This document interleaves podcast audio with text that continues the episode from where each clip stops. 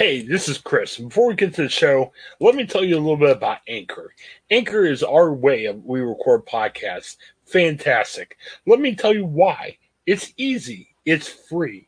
There are creation tools that we can record and edit your podcast right from your phone and your computer. Anchor will distribute your podcast for you, so it can be heard on such um, providers as Spotify, Apple Podcasts, and many, many more. You can make money from your podcast with no minimum listenership. It's everything you need in a podcast and so much more. Check out Anchor, and you can find it all in one place. Download the free Anchor app or go to anchor.fm to get started. Anchor, it's a fantastic way of creating your first podcast and making it work.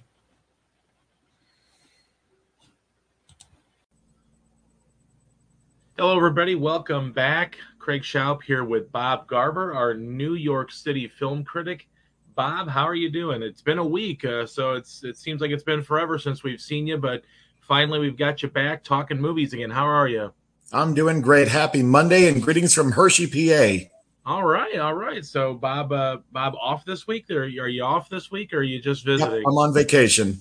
All right, fantastic. Well, then that means that you've seen some movies and have a chance to kick back, relax, and talk. So let's talk with uh, Bob here about the first one, Halloween Kills. Now, Bob, I have to say, never really got into the Halloween franchise. I've seen a couple here and there over the years. I've lost track of how many Halloween movies there are. Um, I know they've sort of rebooted this franchise here. Jamie Lee Curtis has, you know, been a carryover, of course. But uh, tell us a little bit about this latest uh, sequel here into the uh, Halloween uh, mythology, if you will. Okay, well, uh, the film picks up uh, right where 2018's Halloween left off. The it's the very same night, uh, much like uh, Halloween 2 back in I think it was the 80s, uh, directly followed 1978's Halloween. Um, now, right off the bat, that's kind of a problem because it requires you to remember details from the 2018 Halloween that I don't think people uh, are going to remember. Sure. Um, in a two year delay, I, am sure that this movie was pushed back because of COVID. A two year delay would have been a lot more uh, conducive to that sort of thing than than a three year delay. Right.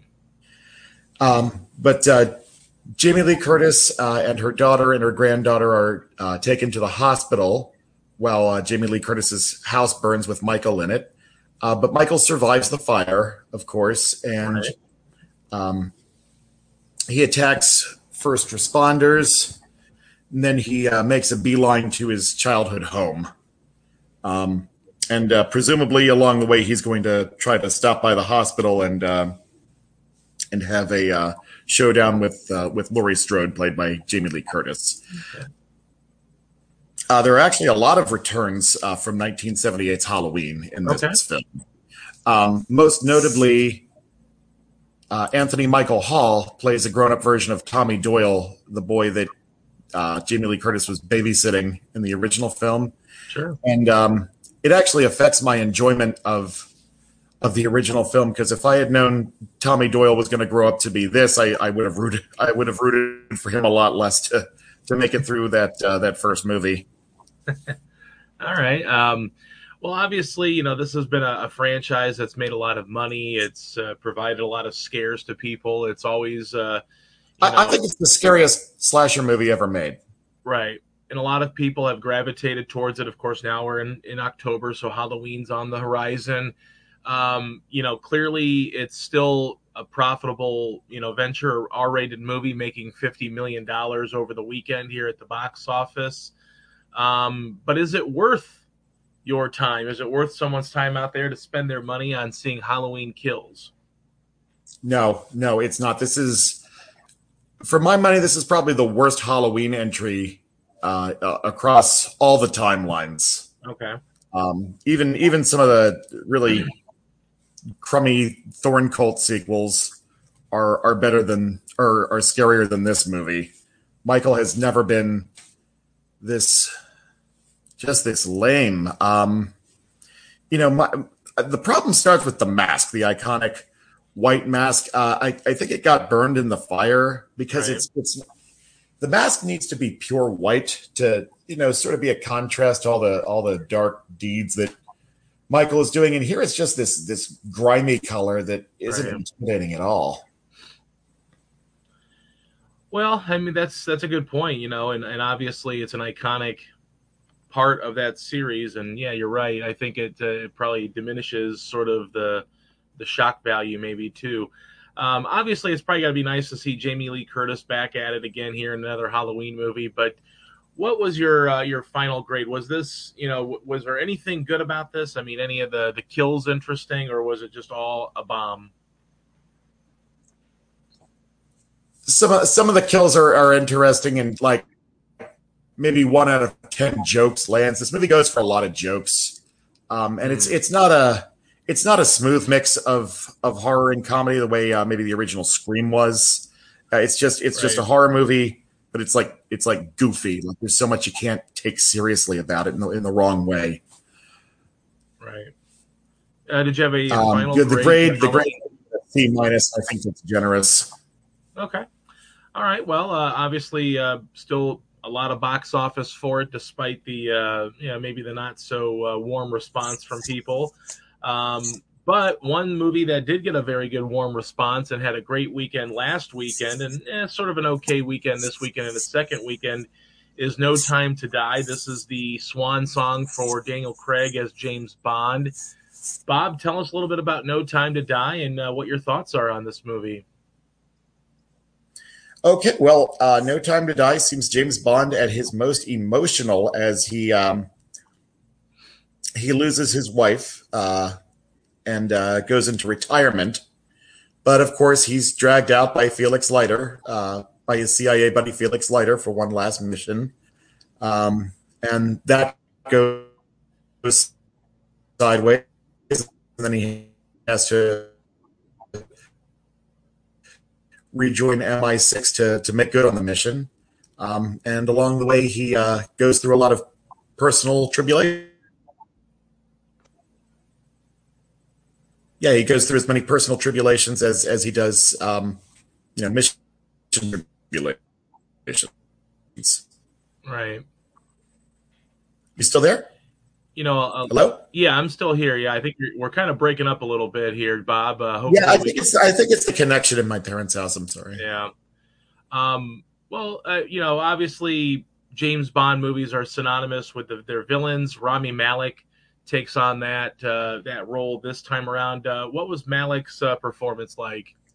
Uh, didn't didn't care for Malek. Um, he's you know yet another one of these villains who thinks I can save humanity by killing a great deal of humanity. Um, Right. Very much, very much like um, like Thanos. Yeah. Um, I, I actually think that the whole thing plays more like an MCU movie than a um, than a James Bond movie, Okay. um, especially uh, compared to especially Avengers Endgame. Uh, uh, where um yeah where it's this Thanos like villain and uh and the ending is uh is quite a bit like like uh Avengers Endgame as well with uh, James Bond in place of Tony Stark. Right. Well, obviously, there's a lot of uh, returning cast. Uh, you know, with with joining Craig here for his last movie, Ralph Fiennes, uh, Naomie Harris, Jeffrey Wright, as you mentioned, Felix Leiter, uh, Christoph Waltz comes back as well. I think this is, uh, if I'm not mistaken, is this the third time we've seen Christoph Waltz, or just the second time we've seen Waltz? Second. Second, okay. Um, which you know, if you're ever going to have a Bond villain in two movies, why not Christoph Waltz as, as uh, any villain would be fun. Um, there are some newcomers, though. Obviously, uh, Lashana Lynch kind of plays the new 007. Uh, Yes. As well. Tell us a little bit about Lashana Lynch's character and her maybe uh, squeezing into this uh, this timeline of James Bond here. Well, I, I very much look forward to. Um, I I mean, she doesn't do a heck of a lot here, but she they certainly set her up for uh, for more adventures in the future. And um, you suggested that we talk at length about who could be the next James Bond, Sure. but I don't think there's there's much of a discussion necessary because I think they're setting up Lashana Lynch. Okay. Do you think that's uh, sort of not a guarantee, but close to a guarantee at this point? Do you think they're going to move forward with her? I think it's close to a guarantee. I think there's no reason to, um, you know, mess with the returning characters like like Ralph Fiennes and Naomie Harris and Ben Whishaw as Q, um, and just and just put Lashana Lynch uh, at the head in the future. Do you think if that was the case, they would have given her a little bit more screen time to kind of really set that stage, or do you feel like? you know, maybe at the time they just said this is how long this character needs to be in this film, and if we move forward with her, we'll at least have had her, you know, set up a little bit. Or do you think she should have got a little bit more screen time if they were going to go in that direction? Yeah. I wish they would have given her a little more screen time, but what we get, we, we, we get plenty. Okay.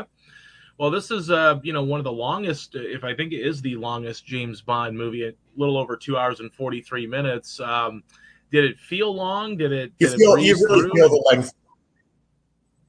You really feel the length once you get to uh, Malek's hideout at the end. Okay. Um, overall, I mean, obviously, James Bond movies are tied to their villains, to the action.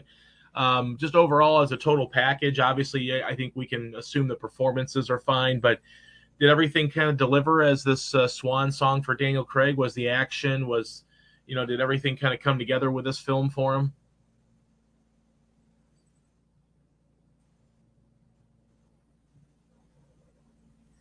I mean, not really. Um, Yeah. You know, you, you feel its length. The action's not great. It doesn't seem, you know, it, it doesn't seem quite like a James Bond movie. I will say, um, you, you briefly mentioned this, and I forgot to touch on it. But uh, Ana de Armas is at least very good in this movie. The Daniel Craig Ana de Armas Right. reunion from Knives Out that I was really looking forward to. That that scene is good. It's too short, but quality wise, it's very good. Right. Well, this is kind of an interesting movie. You know, they've they had Yeah. gone with um, you know Sam Mendes here uh, in the director's chair for a few movies, and you know he had a lot of success, I think, with Skyfall. They decided to switch it up here. Uh, you know, Cary Fukunaga, uh, many people would know from True Detective, an HBO series. What do you think that this was more of a failure on the the behind the scenes type with the writing and the directing as opposed to what was on screen? I mean, obviously everybody's doing what they can with the material that they have. But do you feel like maybe the change in director might have uh, impacted this film a little bit? I think um, I think the script is is where we're let down the most. Okay. Okay. Uh, do you have a final grade for No Time to Die? Um, I had to give it a C. I, I I respect that they a lot of people work really hard on it, but I just can't recommend it overall. Okay. Well, unfortunately, maybe not the best way for uh, Daniel Craig to go out, but uh, maybe there's the uh, the reboot here in the future, and it's possible with Lashana Lynch. Do you have anybody if they decided to go against that direction? Do you have anybody that you'd like to see play James Bond or a Oh. character of 007? I know a lot of people are are high on Idris Elba, and uh, sure, go with him. Okay. Yeah, definitely. All right, Bob. Well, unfortunately, no time to die. Uh, kind of dies at the stake there. So let's go to our next film. Now we're going to go into a little bit more of the independent cinema this time around. So let's talk about Mass. Tell us a little bit about this film. Okay, well, Mass is uh, basically just a very long conversation uh, between two sets of parents, uh, one of whom are the parents of a uh, teenager who died in a school shooting, and the other are the parents of the shooter. Okay. And um, there are some hard feelings there as far as how the parents of the shooter uh, raised their son. So you know, this is an interesting premise, and it, and it may may be more of an interesting premise the wrong way. Like you know, this kind of a setup seems you know maybe a little bit um, too unrealistic. But you know, how does this movie play out? I mean, if it's a talking movie for almost two hours, does it really work? I mean, is this does this premise make any sense? Does it work for you? It, it works. Uh, the characters are, um, you know, they they they're certainly the actors are certainly believable in the roles, and it's four great performances. Right. Okay. Um, you know, so obviously not a lot of movement, not a lot of things going on. It's is it is it really confined to the one room? I mean, are we literally in this room? Pretty one much, yeah. There's like a few establishing shots, but after that, um, yeah, after that, it's it's pretty much just uh, just the one conversation. Okay. So does that does that get tiring at all? I mean, did you were you hoping for something different or I mean, were the performances that great where you just It can be it can be, frust- it can be frustrating because you know a lot of the answers died died with the sun. Sure. Um, well, obviously, you know, you, you, you talked about the performances. This is obviously one of those types of movies where it's going to be based on the performances. Uh, what did you overall? What was your overall grade for Mass? Uh, B minus. I, I, you know, do recommend it, uh, even though the the subject matter is very heavy. Um. You know, I don't think all all that needed to be said was said, and I think that the way things are kind of, the, I think that the catalyst for things being somewhat resolved is um, rather basic. Right. But okay. but but otherwise, I mean, it's a it's a very intense movie. Okay. Emotionally. Well, definitely. All right. So uh, hope, I'm glad we, I'm glad you got to see something you like this time around, Bob. Uh, so now our our last movie is. Uh, sort of comes with a lot of cachet. I mean, this is a Titane. It won a Palme d'Or at the Cannes Film Festival, uh, which is the highest honor at that film festival. Um, a lot of buzz generated from this film. Tell us a little bit about Titane. Um, I don't know how much of this I um, it's appropriate to say on a um, right on a on this podcast, but um, the main character is a uh, young woman who, um, after suffering a car accident as a child, um, becomes physically attracted to cars and uh, she does uh, enter into a physical relationship with a car and becomes pregnant. Um, she um, has committed a, a, uh, a, series of murders um, after panicking, and um, she decides that the best way to hide from authorities is to pretend to be the kidnapped son of a fireman uh, from several decades ago and uh, and and now as an adult, she's trying to reconnect with this boy's father. Okay. All right. Well, I mean, obviously, sometimes on the festival circuit, you know, audiences and critics enjoy some sometimes things that uh, they don't normally see, and obviously, as you describe, the plot of this film. We don't generally see a lot of films where uh, you know uh, someone falls into a physical relationship with a vehicle um, does this make sense? I mean, when you're as you're describing it, I'm thinking to myself, this is the Palme d'Or winner. I mean, this is a, a movie that got onto the festival circuit and people loved, and um, it, it's one of those movies that could go on to you know bigger and better things. Who knows? Maybe not the Oscars, but um, why do you think people like this, and, and what did you think of this overall? Um, maybe because it's so unusual. Um, there aren't, uh, like you said, there aren't a lot of movies um, with people physically attracted to cars, uh, and definitely not ones that, that result in pregnancies. so uh, it's been marketed as a uh, as a body horror movie, which okay. Uh, which I can see. Yep. Um, but uh, apparently, it's uh, all the body horror is symbolic for insecurity, which um, I mean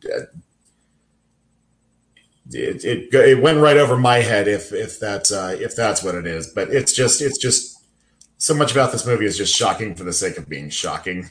Right. Feel. Well, ultimately, um, what did you think? What's your final grade for uh, for this movie? And also, before you do that, um, does she have the baby, and what what is yeah. it? if you if you don't mind spoiling, I guess that part.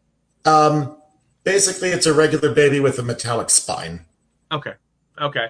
Um, so that that that solves that mystery. So, uh, what's the mystery? What's the score here, Bob, for you? Uh, gave it a gave it a D. Didn't uh, didn't do it for me. Okay. Uh, all the weirdness. Yeah, a little little little sounds a little strange, uh, even for the the biggest movie fans out there. But uh, well, it, it definitely uh, breaks new ground, I suppose. Um, well, Bob, uh, what do you have coming up next week? What's on the slate for next week? A movie that I'm sure you're looking forward to, Dune. Yes, very Dune, much so. It's directed by um, your guy Denis Villeneuve. Yeah, yeah, yeah. It's directed. Very by excited him. about that. All right, yes. Bob. Well, I can't wait to discuss that. Uh, we definitely appreciate you stopping by as always, and hopefully you get to see some good movies this week, my man. Well, thank you very much. All right, Bob. We will talk to you next week. Thanks so much for joining us. This is the highlight of my week. Thank you very much. Good, good. Hi, I'm Jennifer Mooney Welcome to what is our new Hope Interrupted podcast based on the work from our book, Hope Interrupted, that I co authored with my good friend Byron McCauley. Hey, Jennifer, you know, I'm looking forward to this podcast as much as I was look, looking forward to writing this book with you. We hope to interview some uh, high impact folks as well as have a little fun. We're going to cover stories of hope. To learn more about our podcast and our book, please visit www.hopeinterrupted.com.